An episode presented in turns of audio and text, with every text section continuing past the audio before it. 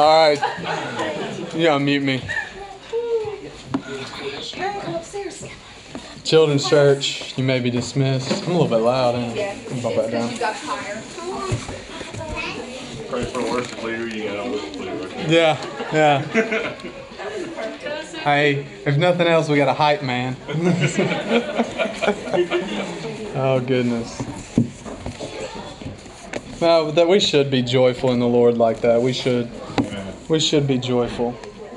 So today we're going to be in uh, 1 Peter uh, chapter 3, verse 13 is where we're going to be at. We're going to take a second to get there. I just wanted to talk to you guys for a minute. Um, so today's the Sunday before Valentine's Day, and we're going to have church without walls next Sunday. Um, so I feel like as a pastor, I'm like obligated to preach about love, right? I mean, at Christmas, you're obligated to preach about the first Advent.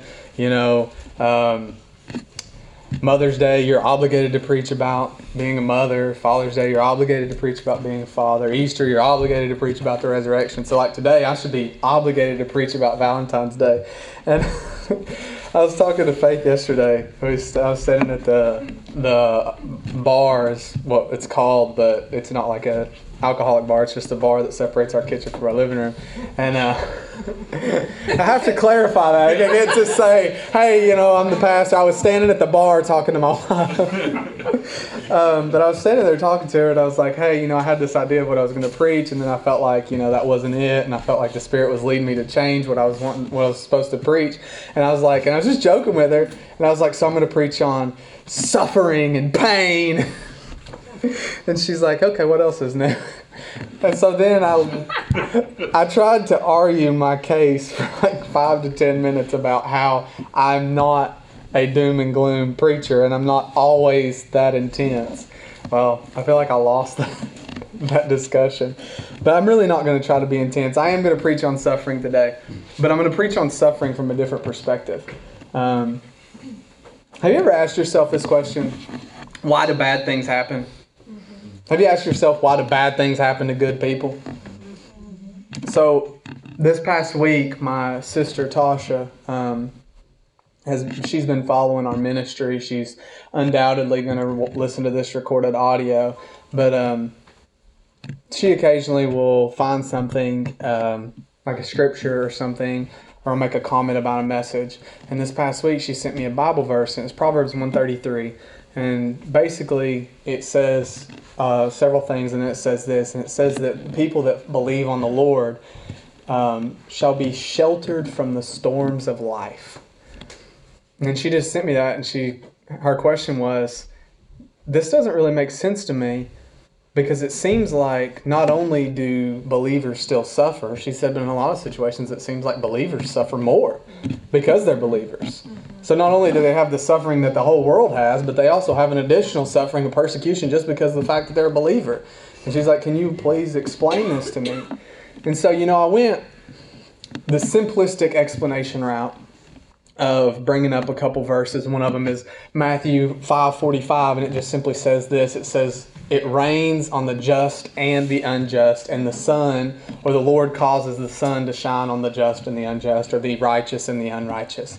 Meaning that good things happen to good people, and bad things happen to bad people, but bad things also happen to good people, and good things also happen to bad people. It's just part of life that sometimes in life you have good things that happen to bad people, and you have bad things that happen to good people because it's across the board. Sometimes it's a rainy day, sometimes it's a sunny day. Sometimes you feel blessed, sometimes you feel cursed. Sometimes you feel like you're prospering and everything is just going right, and sometimes you feel like you can't do anything right. So that's that's the simplistic answer, the easy answer. But then you start thinking about it and you're like, but why? But why do bad things happen to good people? Why, if I'm living my life and I'm living for God and I'm sacrificing in my life and I'm trying to be pleasing to God, then why do bad things still happen to good people?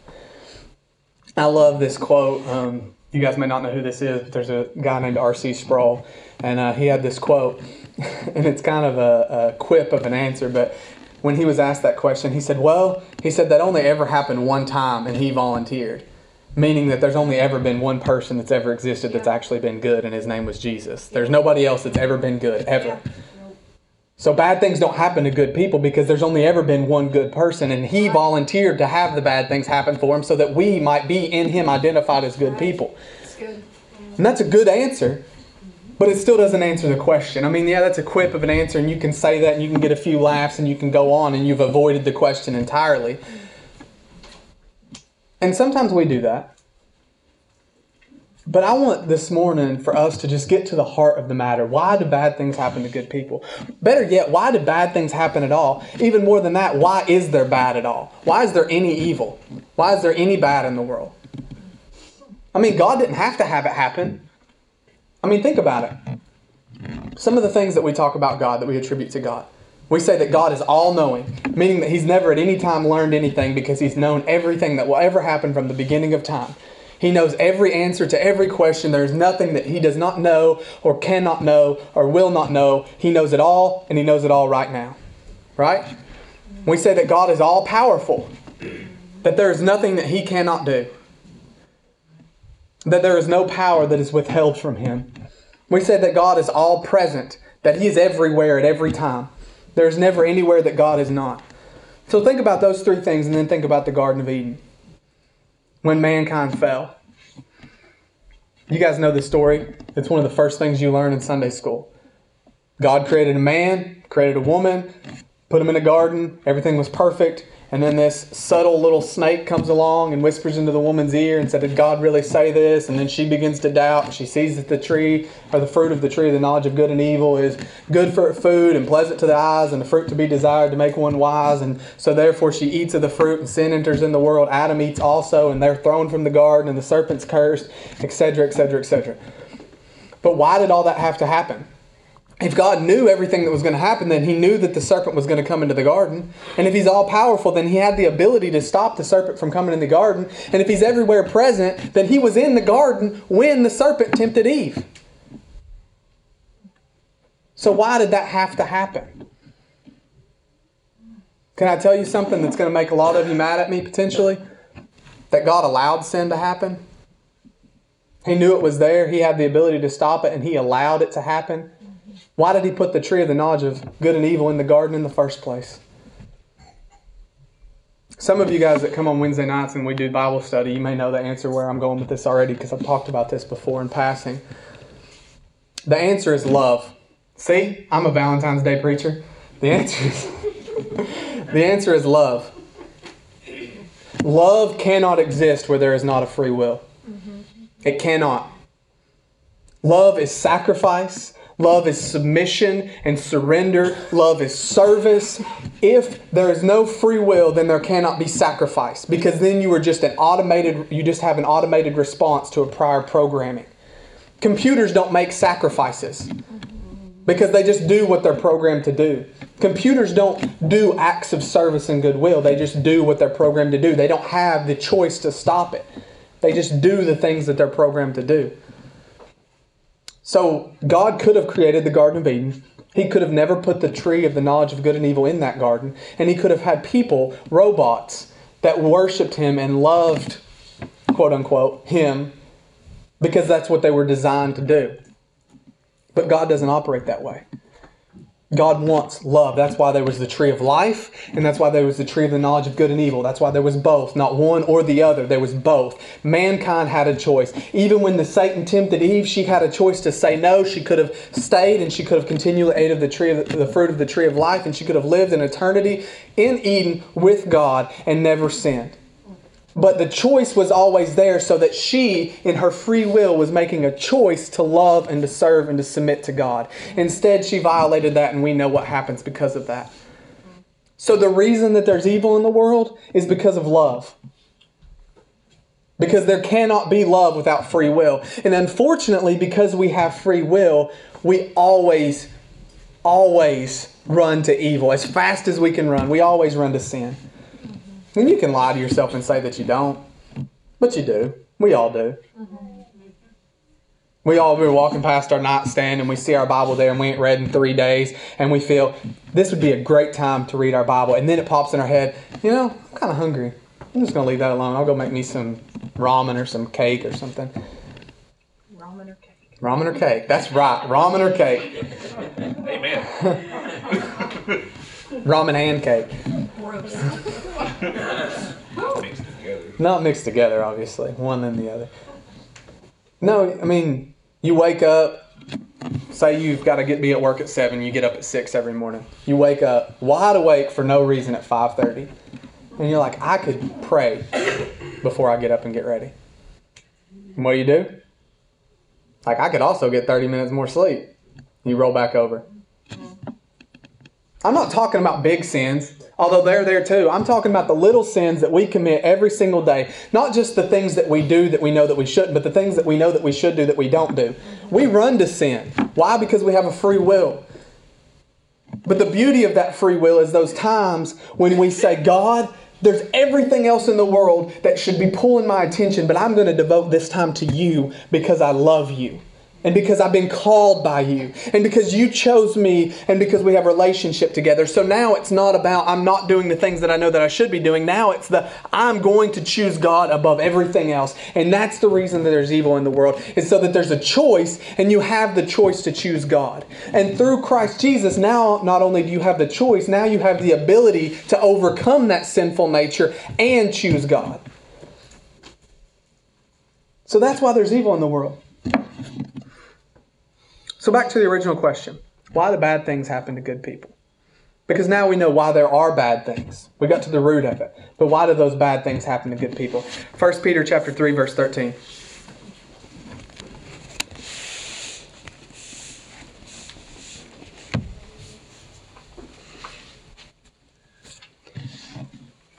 Now, who is there to harm you if you are zealous for what is good? So, verse 13 establishes we're talking about good people. We're talking about people that are zealous for good works, for good deeds. Verse 14, but even if you should suffer, and suffer for righteousness' sake, you will be blessed. So, there's one reason. If you're righteous and you're good and you're doing what's good, and then you suffer because of that good, you're blessed by God. that kind of sounds like an oxymoron. Maybe you never see that blessing until you cross over into glory. But you are blessed. If the word says it, then we hold fast to it and say this is the truth. If you're suffering for righteousness' sake, you are blessed. You are blessed because you're building up treasure in heaven. You're blessed because you're pleasing the Heavenly Father. You're blessed because you're suffering for righteousness' sake and you doing it with a smile on your face is also a witness and a testimony to those who see that suffering and see how you handle that suffering. Have no fear of them, those that persecute you, those that cause you suffering, nor be troubled, but in your hearts honor Christ, the Lord, as holy. Holy just means separate, other than. Always being prepared to make a defense to anyone who asks you for a reason for the hope that is in you. Yet do it with gentleness and respect. Christ is the hope within us. Colossians says that Christ in us is the hope of glory. What he's saying here is that in that suffering, you can look to Christ and you can have that hope, knowing that if Christ suffered the things that he suffered, then you are capable of suffering because trust me, you ain't suffered like Christ has suffered. Faith and I, and her even more so than I, we've had some experience in churches. We've been church hurt. We've joked about writing a book about church hurt because we've experienced crazy, outlandish types of church hurt. I always make this joke, but I've actually seen it happen. I've seen churches divided over carpet color and curtain color. We've seen people stand up and interrupt preaching to insult pastors. We've seen people form a coup against a pastor. We've seen a district superintendent stand up in front of a church and say, Hey guys, your pastor quit. Do you want this guy or do you want this guy? Let's take a vote right in front of him. Raise your hands for this one. Raise your hands for this one. And the church was split in half, never still hasn't recovered. We've seen people hurt people for money. We've seen people go back on their word because a family threatened to leave the church that was the financial supporter, backbone of that church. We've seen church hurt. But we was talking about this last night about our church hurt. And the conversation wasn't bad. It was just simply it is extremely difficult to open your heart up to people when all you've ever received is bad. It's hard. Some of you ladies, because this because it gets a little bit more personal. You don't even have to go to in your older years. When you were younger, and you say you were dating your first boyfriend, and say they dump you out of the blue, the pain that that causes, and it's almost like I'll never trust anyone ever again. I know some I know some stories about people experiencing pain like that, and you don't ever want to trust anyone again. Faith and I, we lost our first baby, miscarriage. Then they sent us an envelope and it said medical abortion. Do you know how hard it was to want to try again after that? Because the fear that you're going to lose another baby, like I'm going to get pregnant again, but I'm going to lose that baby also. It makes you it makes it hard to want to open yourself up again for the potential of being hurt in a new way. It's not just relationships, it's not just family. Ministry is the same way. You want to open yourself up to people who are trying to bless you and love you, and there's a wall there because you've been hurt so many times. So it's like, how do you get that wall open so that you can let these people in, so that you can have a solid relationship with them? It's tough because you're thinking about the suffering and you're thinking about the pain and you're thinking about the potential agony, so you don't even want to take the risk because you're like the suffering that comes with it. And it's not a 50 50 shot. Because that would be easy. If it's like, I'm going to open myself up and it's a 50 50 chance that this person's going to hurt me or not. No, it's more like a 90% chance that they're going to hurt you and a 10% chance that they're not. Because people are people. And for the most part, people are selfish. Even the best people still have a tendency to pull for themselves. That's why love is sacrifice. That's why love is so much different. That's why Jesus says there is no greater love than this, than a man can lay down his life for a friend or for someone else. And that's why Jesus' love was so spectacular because he didn't just lay his life down for a friend, he laid his life down for his enemies. Because at that time, we were the enemies of God. There was division and we were against God. Our actions cursed God and slandered God, but Jesus laid down his life for us. And that's what commends the love of God and says that it's so much different. I mean, think about this. Some of you guys, you have close relatives, brothers, sisters. Someone's pointing a gun at your sister or your child. You may not think twice to jump in front of a bullet for your child. You may not think twice to jump in front of a bullet for your spouse. You may not think twice to jump in front of a bullet for somebody that's a really good friend. But what if it was someone like Hitler? Just pulling that one out because everybody thinks Hitler's a bad guy, unless you're a wacky conspiracy theorist, and we can talk about that later.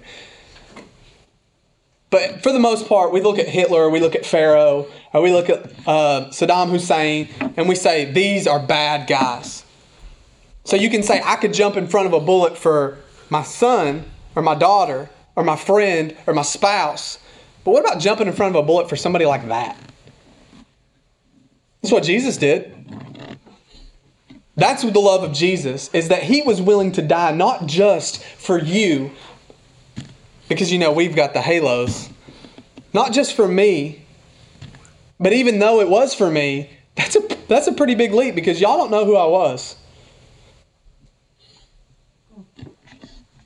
Not just for you, not just for you, but did, did you know Jesus died for Hitler? Jesus died for Saddam Hussein? Jesus died for Pharaoh? Because he died for everybody. And that's what makes the love of God so spectacular that it's not a singular thing like and this is why I get so passionate in some of these debates with other theologians who say that God picks and chooses who can be saved and who can't. And why I get so adamant about that because to me that violates and that transgresses the very character of God. To say that God allowed evil in the world simply because he wanted people to have the choice to choose him or choose not. And then he's going to go against that by taking that choice away from them? If that's the case, then God had no need to put a tree and the potential for evil in the world at all. If there was never any choice, That's why I get so passionate about that because I'm like, you're violating the very loving nature of God. You're taking the mercy and the justice and the grace of my God away and you're turning him into a overlord and a dictator, which he is not. He is a good God.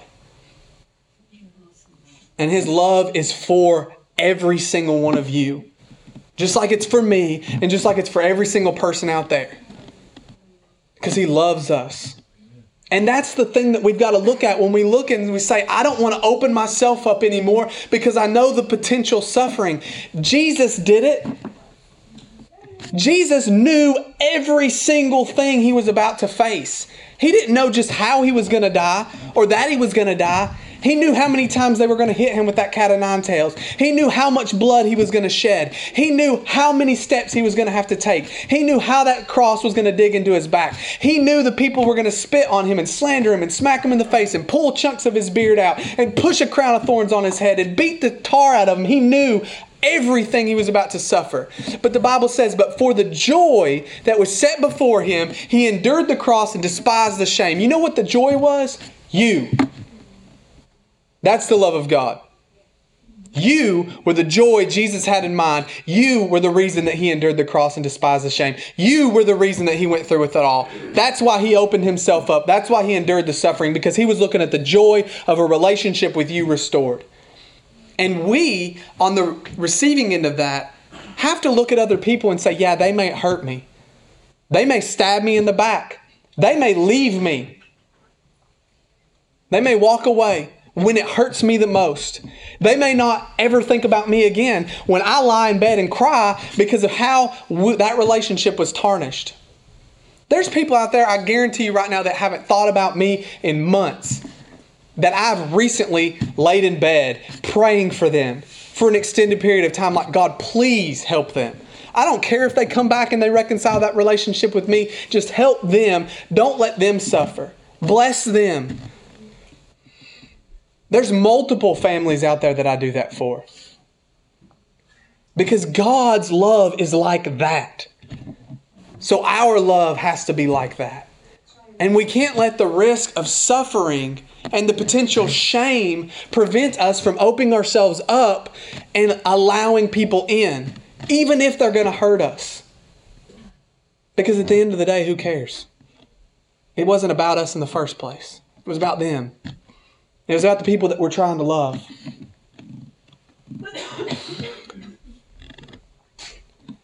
Verse 16 Having a good conscience, so that when you are slandered, those who revile your good behavior in Christ may be put to shame. What that does, opening yourself up and enduring that suffering, it's a constant witness. You may never know. They may never accept the gospel. But it's going to be a testimony against them when they don't. Because it's not about, your responsibility is not to convert every single person you come into contact with. Your responsibility is to share the gospel with every single person you come into contact with. And that doesn't mean that you open your Bible and you go point by theological point or doctrine by doctrine or line by line. That means that you live your life in such a way that they wonder about the hope that's inside you. That means that when you have the opportunity, you use words. That means that you show them the love of Jesus regardless of how they treat you. That means that you forgive them even when they don't forgive you. That means that you love them when they curse you. That means that you pray for them when they despitefully use you and beat you and slander you and tear your name across town, making you the laughing stock of the community. You still love them. You still speak good of them. And it's not through gritted teeth lying to yourself. They're a child of God. Find something good about them and pray for them because I promise you that it is impossible to hate somebody and pray for them at the same time. One, you'll stop praying, or two, you'll stop hating.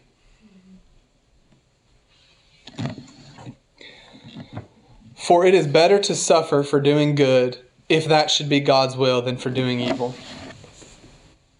It is better to suffer for doing good. So see, good people are going to suffer.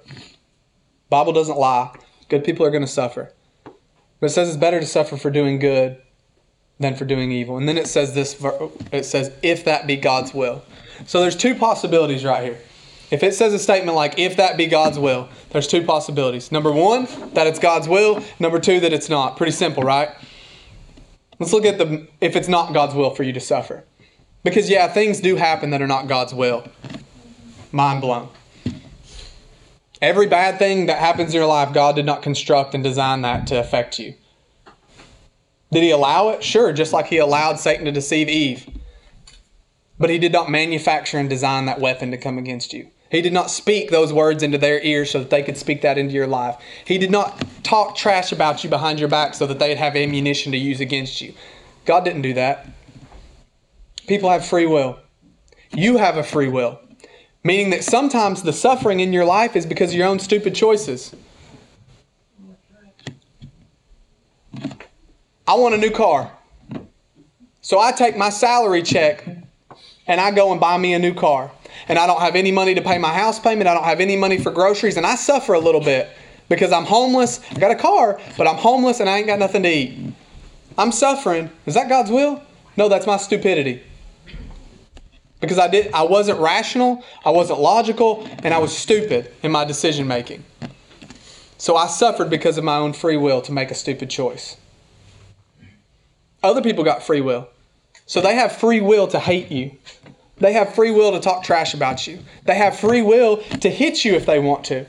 They have free will to run and smear your name all across town. So some of your suffering is because other people have free will. And people abuse their free will. That goes back to all the hurts that we've seen, all the things that we've experienced. People suck sometimes. They really do. And it's sad, but it's true. Sometimes people just suck. And sometimes you just want to curl up in bed and say, I'm never getting out because I'm sick and tired of people. I'm going to be a hermit the rest of my life. How many of y'all said that before? Never. Never, yeah. A lot of people said that. Even if you're not curled up in bed, maybe you're sitting on your couch with the TV remote and you turn on the football game you're like, I ain't ever leaving this spot because I hate people. I mean, the curled up in bed may be a female thing, but sitting on the couch with a TV remote in your hand, turning on a football game, saying, I ain't ever leaving this spot because people suck. I've done that. but you got to get up and you got to open yourself back up again to be heard again.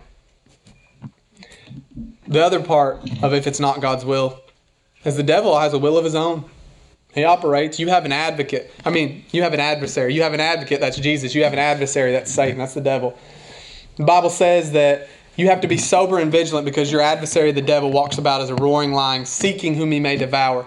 The devil and the devil's minions and the kingdom of hell and the Satan and all of that, they are looking for every single opportunity to destroy you. Every opportunity you give them, they're, they're ready and willing to destroy you. Every slip up, every word that was said incorrectly, they're waiting to destroy you. The only reason that they can't is by the restraining grace of God. So don't give them any reason. And know this the Bible says that no weapon formed against me shall prosper. It never says that no weapon won't be formed. Weapons will be formed and they will come against you. But they cannot prosper if you can hold fast to the confession of your faith. If you can hold fast to Jesus, those weapons will come and they'll fall away, but they will not prosper. They will not destroy you. Even if they take everything you've got, they cannot destroy you. And you will have a reward in heaven for just holding on. Now let's look at the other one. If it's God's will. So it means that it might be God's will. How can a good God will for me to suffer? It's an important question. If God wills for me to suffer, how can a good God will for me to suffer? Because it is there. He willed for Christ to suffer. The answer is in the next verse, verse 18. For Christ also suffered once for sins, the righteous for the unrighteous, that he might bring us to God, being put to death in the flesh, but made alive in the spirit. Christ suffered once for sins. He suffered, he was righteous. We were unrighteous. That he might bring us to God. Christ suffered to bring us to God.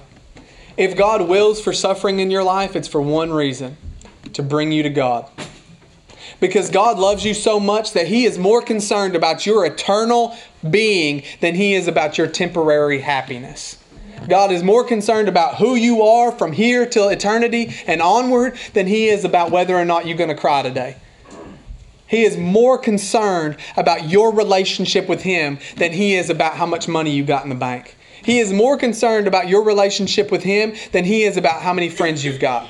He is more concerned about your relationship with Him and your purity and your holiness and your pursuit of the gospel of Jesus Christ than He is about anything else in your life. God's concerned about your eternity, not just your now. God's got the long game in mind. Sometimes we've got the short game in mind. Sometimes we want something, so we go take a credit card out and we buy it with a credit card, and then we don't realize that that interest, that 50% interest is going to kill us in the long road. And we're not going to be able to get a house. We're not going to be able to get a car. We're not going to be able to do anything because that credit card is eating us alive. Because we were concerned about the short term answer, not the long term answer. God's always concerned about the long term. Yeah, He will bless you and He will make you joyful and you can sing in the Lord. But He is not concerned about your happiness, He's concerned about your joy. See, happiness is contingent upon a circumstance. It goes up and down. Somebody gives you $5, you're happy. You find out you owe somebody $10, you're unhappy. God's concerned about you having consistent provision all the way throughout. Joy is dependent upon God, happiness is dependent upon everything else. So, yeah, there's suffering, and sometimes God's wills us to suffer because he wants us to be a reflection of the image of his son. He wants us to look more and more and more like Jesus than we do right now. He wants us to be his witnesses in this world. He wants us to be prepared so that we enter into eternity, we can worship him and we won't feel like scum when we get there. He wants us to stand in front of the judgment seat and have something of a reward waiting for us. God's concerned about then. God's concerned about the long game, not just the short game, not just about whether or not you have to get store brand or name brand. God's concerned not just about whether or not you have to get a Kia versus a Lexus, a two bedroom versus a five bedroom.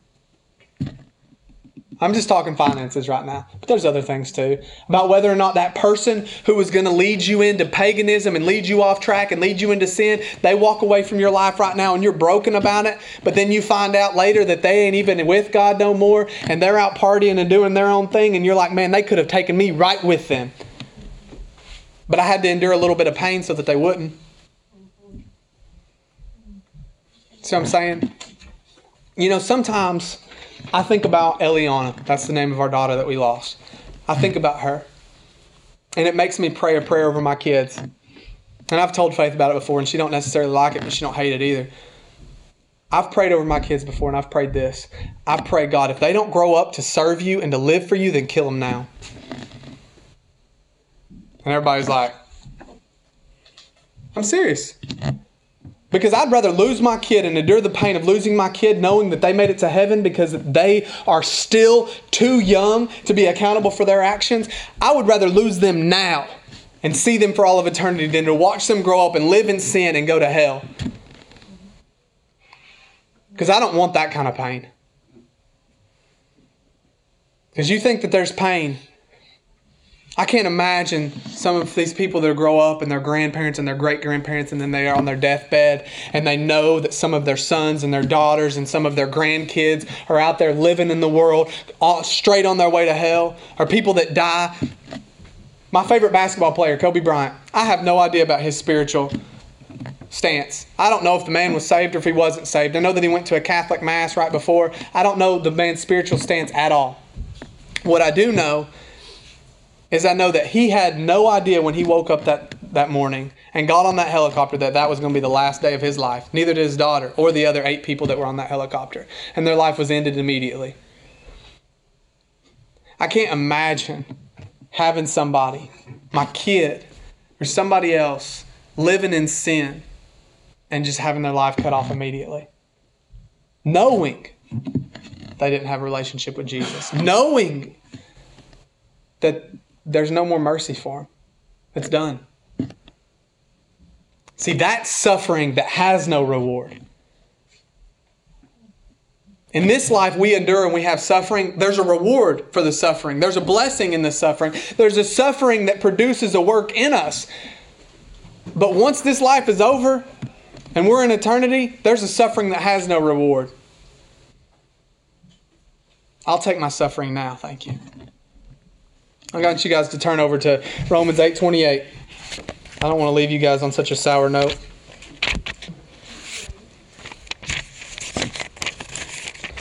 Romans chapter 8, verse 28.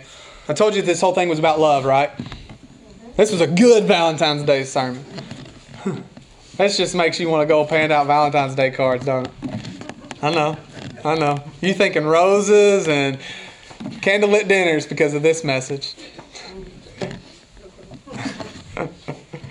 Romans 8:28. And we know that for those who love God, all things work together for good, for those who are called according to his purpose. Come on. If there's anything that you can get excited about, if there's anything that you can shout about, if there's anything that you can stand up and wave your hands about and say, Thank you, Jesus, it's that right there. That right there. Because it doesn't just say, when God wills you to suffer, those things are going to work out for your good. No, it says anything, everything, God works it out for your good if you love God and are called according to your purpose. That means if you're saved, if you're converted, if you're a Christian and you love God and you've been called according to His purpose, then everything that happens to you, He's going to work out for your good, one way or another.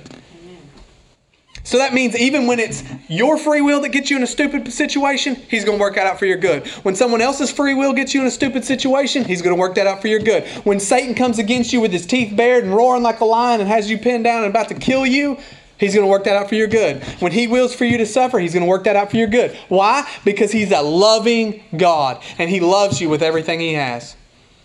And his love ain't a conditional love. His love ain't I mess up, so now God don't love me. No, His love is unconditional.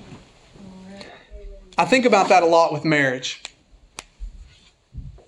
See, a lot of us have this mindset of if my wife or if my husband would only do this, man, that would be be perfect. That's conditional love.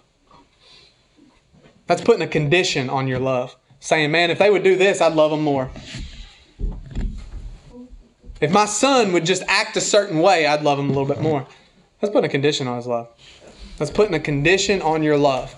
That's not unconditional love. Unconditional love means that whatever happens, whoever they are, I love them and there ain't nothing that can take that. There ain't nothing that can change that. There ain't nothing that can steal that. There ain't nothing that can remove that. They can't lose it. See, we have all this argument about whether or not you can lose your salvation. That's a garbage argument. You can't lose it. It ain't your car keys. You can't throw your salvation under the chair and have to go find it and spend three months searching for it. You can't lose it. You can leave it, but you can't lose it. God ain't putting you on a merits base. Did He save you because you were so good? Is that why God saved you? Because you just were the epitome of success? No? Then why is He suddenly going to put you on a merits base and say, this is what you got to do to keep it? No, He saved you knowing that you were a miserable wretch and a sinner. That's right. He saved you knowing you sucked. And He loved you anyway. And so after you get saved, if you suck a little bit, He still loves you. If you slip up a little bit, He still loves you. What's so funny? Listen, I suck sometimes too. I'm just, I make stupid choices. I sin, I get caught up. Does that mean I lose my salvation? Does that mean that I'm no longer a Christian? That I've got to go repent and do all this jazz to make sure that I'm saved, that I'm going to heaven? No. Because my God is too good for that. He saved me, going back to that all knowing thing, knowing every time I'd slip up. He knew every time I'd slip up, every mistake I'd make, and yet He still saved me. He still called me. He still loved me. God's love ain't conditional. Ours shouldn't be either. God's love ain't scared, meaning that He didn't stop loving you because He was scared you was going to cause Him some grief. Trust me, you've caused God grief. Therefore, our love shouldn't be conditional, and our love shouldn't be scared that we can't love somebody because they're going to cause us grief or suffering. We love them anyway. Expect it. People are going to hurt you. Don't stop loving because they hurt you. God didn't stop loving you because you hurt Him. God didn't stop saving you because you hurt Him. No, God loves you. And this word says that everything that happens, no matter what it is, no matter what the cause of it, no matter what's going on, everything that happens, God causes it to work for your good. It's okay, we got elephants coming down the stairs. God causes everything to work for your good. It's all right, my son, he's got to go potty. Proud of that baby. Hmm. Does that make sense? That's unconditional love. Look, this is the worst timing in the world. Faith just walked in there.